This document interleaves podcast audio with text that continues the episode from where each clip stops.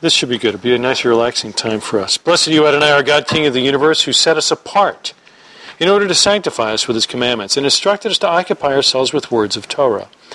Adonai, our God, please make the words of your Torah pleasant in our mouths and in the mouths of your people, the family of Israel, so that we, our offspring, and the descendants of your people, the family of Israel, all of us, may be knowers of your name and learners of your Torah for its own sake. Blessed are you, Adonai, who teaches Torah to his people Israel. Blessed are you, Adonai, our God, King of the universe, who chose us from all the nations to give us his Torah. Blessed are you, Adonai, giver of the Torah.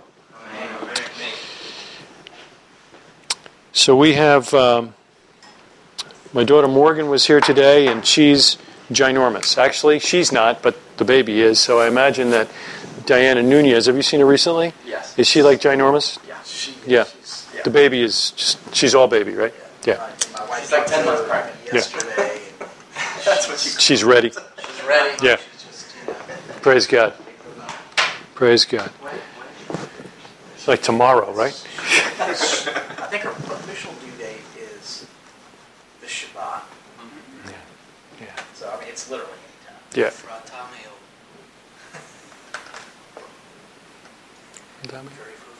Very fruitful. Yeah, that's good. Praise God. Okay. So, uh, for those of you who don't recall from last week, um, my family listened to uh, and were allowed to participate in the webinar that Tim Hegg's fellowship puts on um, each Shabbat. So they have the Torah service, which was pretty cool. He's got his own siddur, and it's uh, basic Orthodox with some other stuff stuffed in there. It's nice. And then uh, they take a little breather for Oneg, and then come back into another webinar, and that's uh, walking into the library, as it were, uh, with Tim and uh, his team, and um, he takes questions right there, as well as questions that have been emailed in or called in or whatever the case might be. And um, so last uh, couple of Shabbats ago were three questions. Um what about forgiveness and justification? And if if if I'm going to have to stand before the judgment seat of Messiah, oh my goodness, I don't know that I can handle that. I can barely forgive myself, let alone having to stand. You know, so there was a lot of theological problems there, and, and Tim dealt with those in, in the first hour. Um, his next one was uh, direct quote from the scriptures, uh, and then asking the question: Should women keep silent in the fellowship when we gather? Um, so he brought uh, texts to bear from different uh, perspectives. It was good. I enjoyed it, and it, it was uh, uh, consistent with what we, I think, we uh, uh, teach and believe. Um, it was interesting, though, that he, he he wanted to draw it right back to the whole concept of the vow. What is that? What am I talking about? The father can annul the vow of his daughter and the the vow of his wife. So, um, because of that, she must then keep silent with regard to it, and uh, so he he was, you know, kind of tying that together with where Paul was coming from. So, interesting uh, stuff, and I've got that for you if you want it. The third one, of course, was about um, seemingly believing Orthodox Jews who are demonstrating love for God in obedience, uh, keeping His commandments, and uh, can they possibly have a place in the world to come if they have rejected Messiah Yeshua? So uh, I deliberately did not listen to it so that we could experience it together uh, as a team and uh, moan and groan and, and deal with it. I've, I've listened to the first nine minutes or something like that, I think.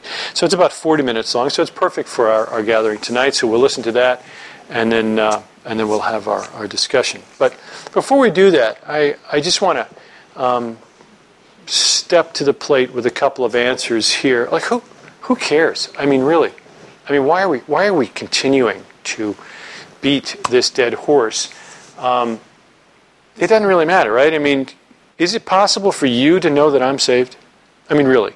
Can you know? Can you read my heart? No. Can you? Okay, well, these two guys can, but you can't, right? Oh, no, you can't either.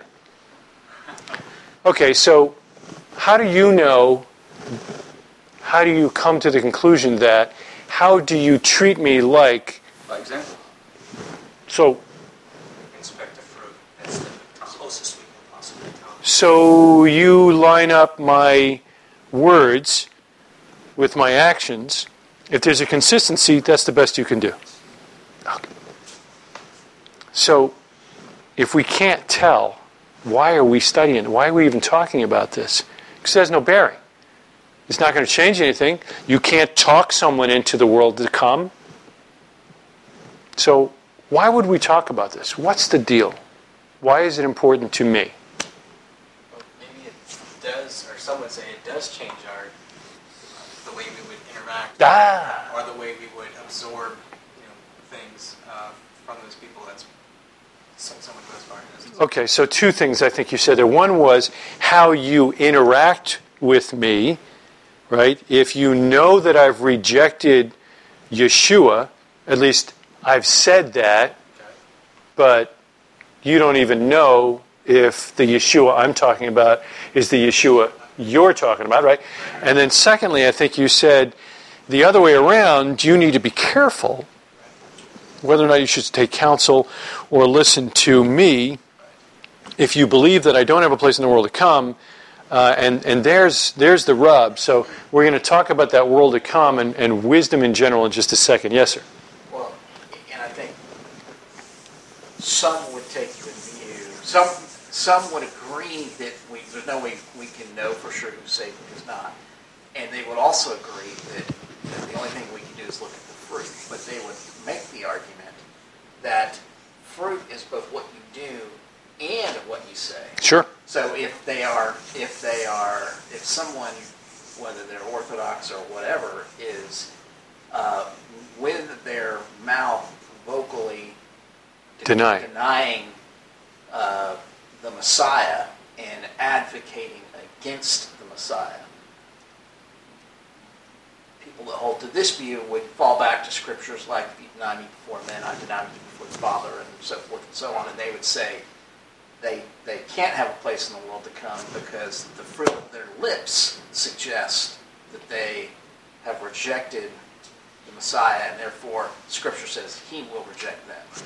Good. Good. Johnny. I think a large part of it has to do with how we need to be seeking truth rather than being being right and focusing on our you know traditions and you know you, you mentioned several times the book that you have where it's reasons why Jesus is not the Messiah that you know tons of Jews have in their houses and, things like that. So there's it, you know it, it's almost propaganda as it were, and you know and the furthering and the continuation of of a lie for the sake of okay maybe it's pride maybe it's okay um, you know we, we, we don't want to give in on this topic or, or whatever the case may be you know, you know Jews have their bias Christians have their bias but that's where the pride needs to disappear and we need to be seeking truth rather than trying to be right Yeah, so I, I think to, you know to summarize where you're coming from, we need to recognize that this is a two-way street, Sure. right? So it's not only how am I going to react to you as someone who's made a claim against Yeshua as the Messiah, versus how are you going to act towards me, and should there be an interaction there, and who's right, who's wrong, and all of that. That's good. Yes, sir. I just wanted to share from the aspect of sharing the gospel that, that there is that burden that Shaul himself carried for those of his own kindred. Mhm. So he reasoned with them daily, and uh, how our interaction with them, whether or not they are uh, among the company of the redeemed, if you will, part of the ecclesia of, of Messiah, is that burden and that passion to persuade with them from the Torah, the prophets, and the writings that Yeshua is Mashiach. Yeah, wi- without question. So yeah, the the I would also add to the list from the Talmud, from Oh, the Midrashim. Sure, yeah. So I- I think I, I, I want, in my head, I'm trying to discount that side. Because it doesn't matter whether they're Orthodox or otherwise, Ken. When I meet any man, I'm going to pick an E. I mean, I'm going to, like you said, I'm going to match the fruit in the mouth, and I'm going to exhort. Guy seems to be a believer. Uh, I'm match the, the fruit in the mouth. Oh, guy seems to be a non-believer. I'm going to evangelize. I, I got to pick one or the other. I've got to put him in the camp. Whether or not they I got to put them in the camp, one one camp or another. I have to do that. So perhaps the the, the way that I would kind of categorize what you're saying is if I'm going to be sharing Messiah Yeshua, am I doing it because they have no place in the world to come and I'm desperately concerned for their soul versus I'm sitting down with what appears to be a member of the family who's got it messed up and has just missed this and he's going to be surprised at the end. That's a different kind of. Akin to Apollos. Yeah, exactly. Akin to Apollos, which is why I brought him up you know, a couple of weeks ago. Exactly right. Uh, I don't know the answer. I really don't. But I find it much more comfortable to sit down in, in a non confrontational atmosphere and demonstrate all that we have in common and try to get myself to the point, being a, a, a yutz like myself, to get myself to the point where Paul was where he would wrestle with them from the scriptures. Well, as a Gentile, I can't wrestle with an Orthodox Jew from the scriptures unless I've, I've established some type of rapport. And I don't think that rapport is to get up in their face and shout that they're going to burn in hell. Amen. I, also think when it comes to the question of who cares, it, it matters significantly that, that, that these people would have a connection to Yeshua because he came for the lost sheep of the house of Israel. And, and who would know better and who, who deserves really to know the truth about the Messiah other than Orthodox Jewish people? If we have a hypothesis on what and where they're going and if they're going to be in the world to come, that changes that changes a lot of things. You know, the first of which is how soon Messiah is is around the corner. Right. So it is it's very very important. Yeah. It's, it seems to me to be very important. Other comments?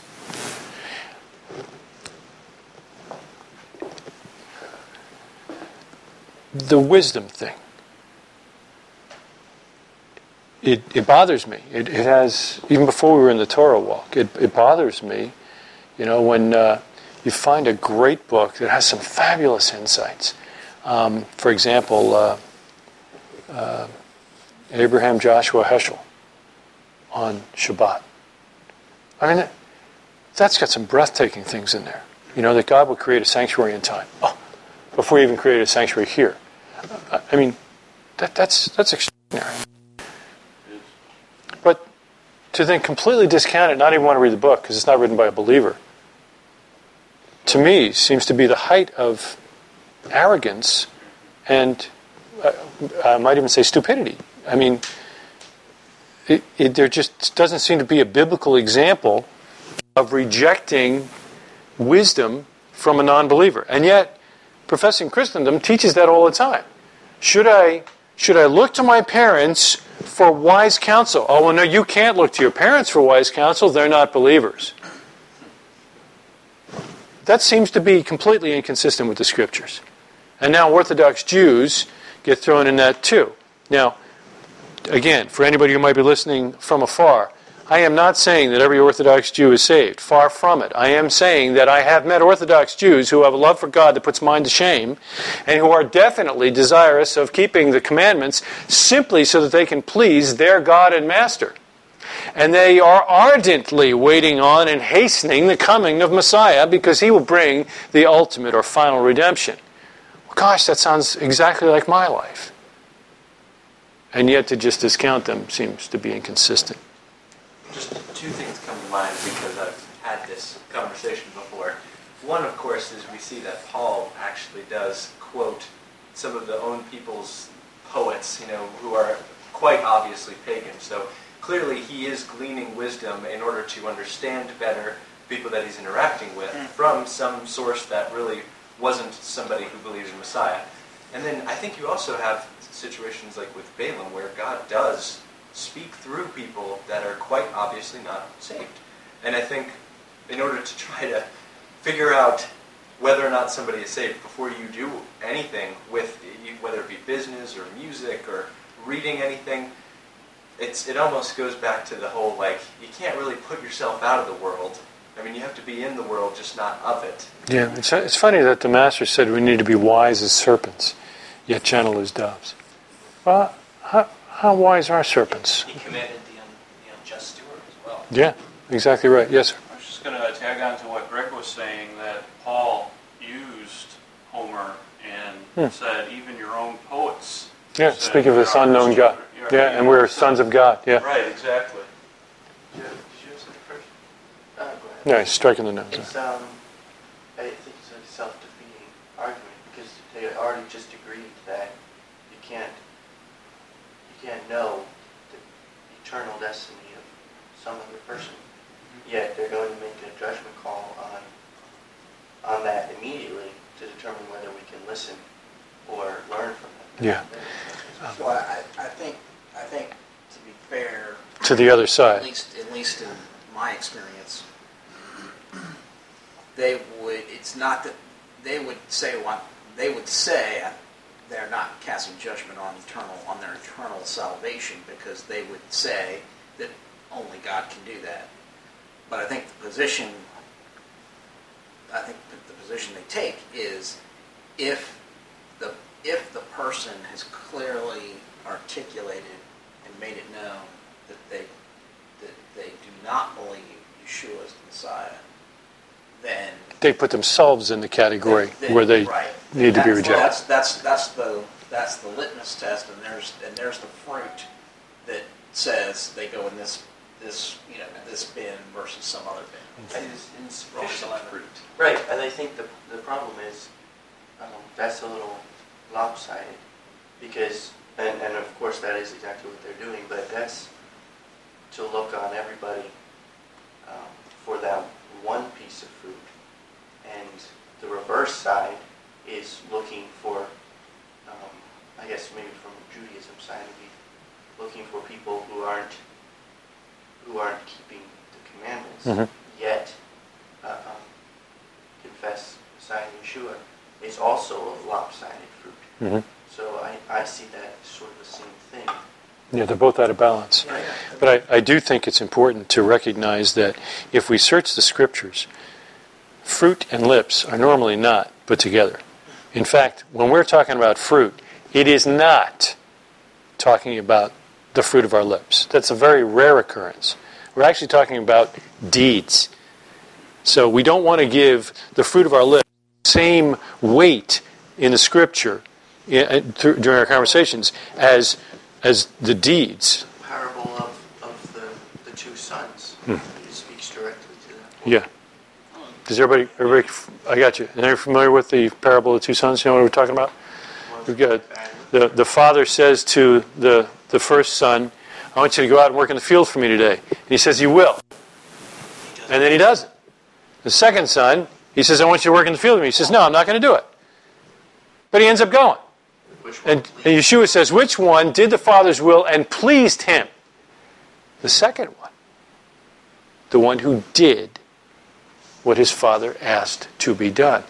What he said was almost irrelevant in the story. All right, I got a lot of hands. I was just thinking, and this brings to mind the really underlying question, which is kind of a false dichotomy to say that is there one way that people were saved before Yeshua was revealed on the timeline of history and another way after? Yeah. Now, we, we have a different question there and, and probably a, a whole nother class. I think everybody in this room and probably everybody listening to us believes wholeheartedly there's always been and always will be and always shall be only one way to be saved, both before and after the physical suffering of our Messiah. Those on the in the other camp would say that everyone who was saved prior to the cross was saved in exactly the same way as you and I, but they knew his name. Even though given ample opportunity to say his name, write his name, profess his name, they never did that. I think you're not next. You, you, you, and then you. Yes. It's important to, I think every man in this room is aware of this, but it's just it's worthy of reiterating that the lens through which we view these things constantly has to be Scripture. And measuring it up against what the Torah says, against the words of the Master, against the prophets, and, and realizing that, okay, yeah, these extra biblical sources are great, but we can't, you know, grab them and, and just say, okay, this is somebody talking about cool Jewish stuff, so let's, you know, so let's just eat it up. It's, it's one thing we were talking about when we were identifying who we were as a group.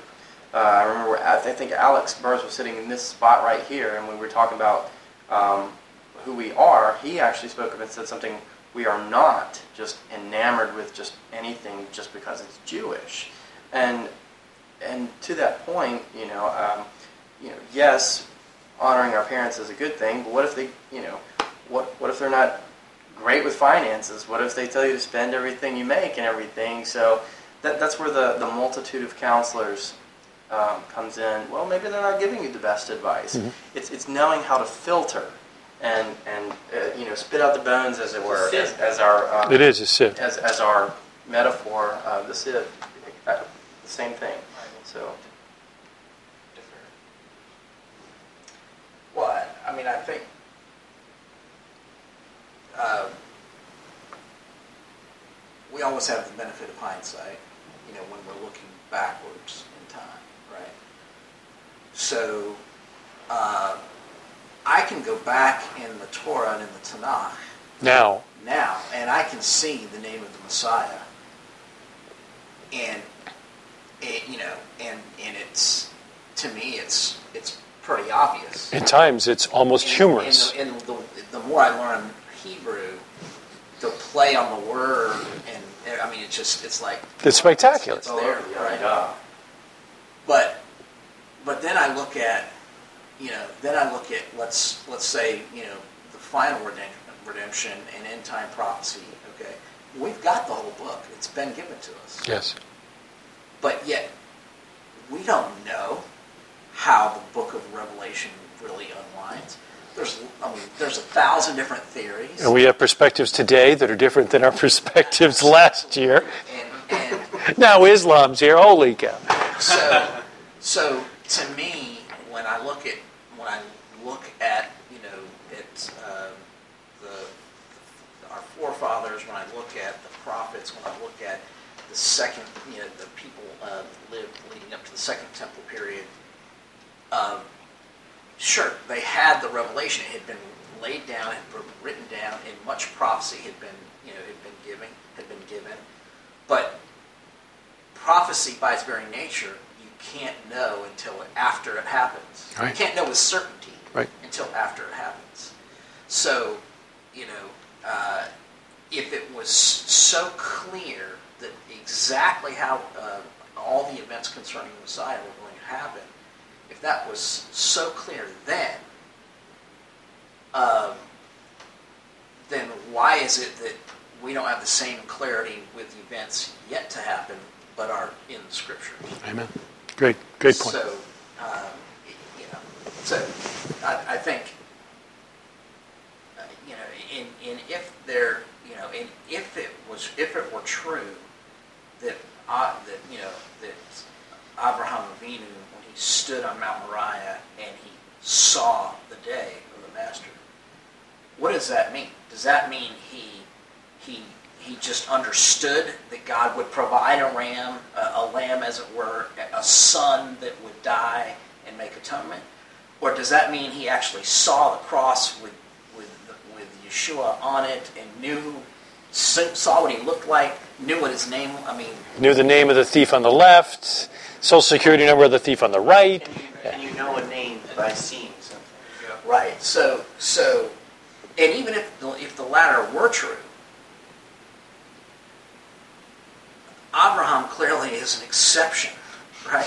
I mean, all the, You all know the what? great men of faith are exceptions to the rule. I- I'm, the, I I think that argument is self-defeating because I think you're right. Abraham was top shelf, no question. but why?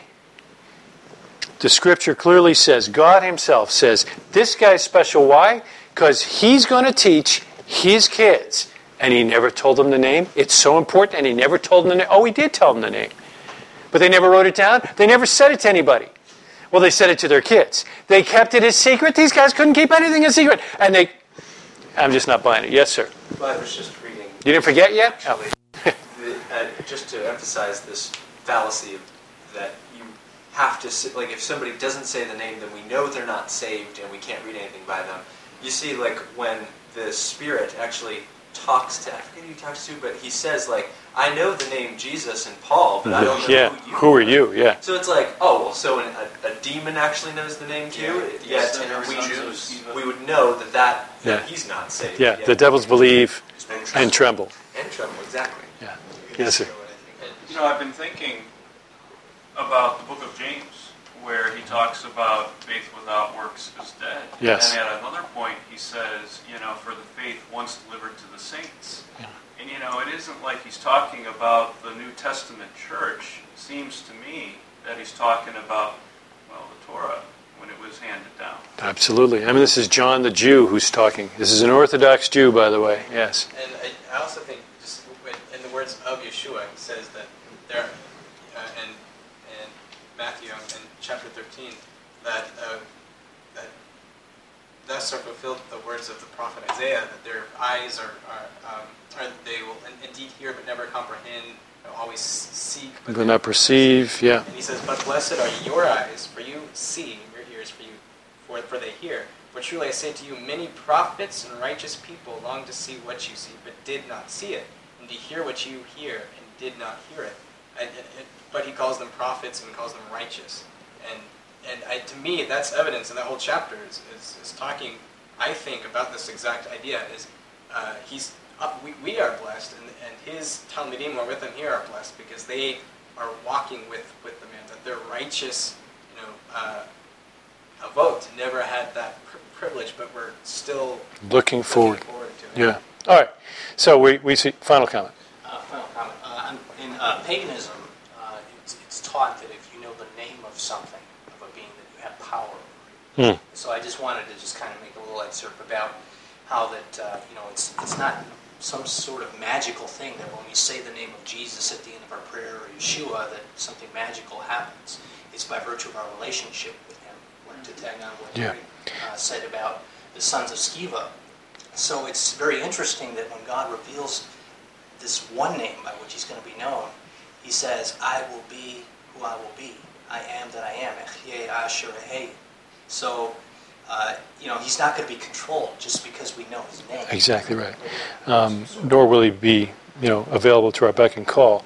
I always think it's kind of humorous when you're talking to somebody who's really into the sacred name movement, whether it's the Messianic sacred name movement with the Yah and the Yahshua stuff, or the new sacred name movement where you have to say the name Yeshua or you have to say the name Jesus or you can't be saved. I always find it humorous that Jesus himself said, um, or, or John said, um, that he that Yeshua would return with a name written on his thigh that nobody knew. I mean, do- don't we need to know that one too? You know, I'm sorry. Um, I guess just a one other perspective. I mean, we see in just in a, a few weeks back in in, um, in the account uh, at, at Sinai, we see that God speaks to Moses and says, uh, tells him, "I'm going to come down and I'm going to speak to you On the mountain. before the people, so they can so that they can hear me speak to you, so that they'll believe in me." And they'll believe in you. Okay? Now, we know Moshe is a type and a picture of, of Mashiach, Big time. right? Because we know from Deuteronomy 18, there's the pro- prophecy that, that God would raise up a One more like him. like Moses. And what does the prophecy say? He's going to raise him up from among your brethren, and if you do not listen to his words, You'll be held accountable. I will exact it from you. Hmm. So we can't, you know. So I think, I think, you know, there's there's definitely a balance here. There's a tension, You bet. and it's the and the tension is important because because I I don't think we can just. Uh, I mean, we know keeping commandments does not guarantee anybody a place in the world to come. That's right. And we know that the goal of the commandments is the Messiah. The goal of the Torah is the Messiah. You bet. So, and we know that there is uh, a consequence those who knowingly, for sure, unknowingly, I don't know, but knowingly for sure, you know, reject the words of the Messiah, that there is a price to pay at some point. And, what, and I don't know what that price is. I don't know if that means they have they have no opportunity in the play, in, in the world to come, or if it's just some other form of. you Yeah. know. But we cannot lose sight of the fact that that is true. You bet. So we've got to keep this healthy tension, uh, you know, between between these these issues. Yeah. Um, let me just lay out real quick two, two points um, from where I'm coming from, and then you take it with a grain of salt. We'll listen, and then you guys uh, see um, if you're agreeing with me, disagreeing, or somewhere in the middle. It is all about relationship. If you don't have a relationship with the creator of the universe, you have no place in the world to come. You will perish. It's as simple as that.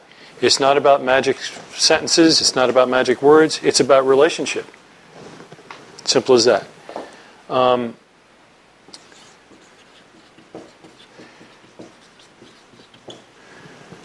my relationship demands obedience. Obedience is the fruit of that relationship. It's as simple as that. If I love him, I'm going to keep his commandments. I have absolutely no reason to keep his commandments. None. If there's no relationship. Even Paul said that. this is crazy. We are most to be pitied if there is no resurrection. If Yeshua wasn't raised from the dead, why bother? We should eat, drink, and be merry because tomorrow we're going to die because there is no place in the world to come. There is no resurrection. And finally, I believe that what is overlooked most of the time in the scriptures that are quoted to us about these topics is that Paul and many of the other apostolic writers were speaking to the generation that saw the living Messiah. The master talks about it. Says this generation is going to have to have you know be called on account for this. Why? Because they missed the visitation. Here I am. We've been waiting all this time for me to show up. Here I am, and a lot of you have missed it. Now, there was a scathing rebuke for that generation. I do not believe that if we take it contextually, that many of the things we read about that generation apply to this generation. They did not see him. That is not to say that they get a bye because of the bad theology of the church. That's not what I'm saying. I'm saying that the scripture speaks to that generation. The master himself speaks to it and says, You missed it, you blew it, and I'm going to I'm going to spank you because of it. We see, though, that even though many missed it, more got it than missed it. Priests, tens of thousands of Jews recognized the Messiah. He was upset with the leaders that did not. He was upset with the generation that blew it. So, with those in mind, we'll uh, we need to start this, or we're never going to finish it. Final comment? Yes. Uh, just on, on the issue of obedience, I Yeah. totally agree. Obedience is the fruit of a relationship. However, it is possible to to keep commandments without the relationship. Without question. And, and, Well, and I would add that it's possible to have a relationship without obedience based on what Yeshua says in Matthew 5. Sure. right. Yeah. So I, my point in this is that I'm not looking to the obedience as a mark. I'm looking at it as a consistency thing, and that's why I can't look and say, "Oh, the guy's an Orthodox Jew. He must have a place in the world to come." No, I need to know him first. I need to hear him, and if I can discern that he obviously has a relationship with God, and the only reason his motivation for the obedience is that relationship, well, hey, here's my, my, my bottom line to this, and, and Ryan, I didn't mean to, to cut you off. Um, here's, here's my bottom line, uh, and, and that is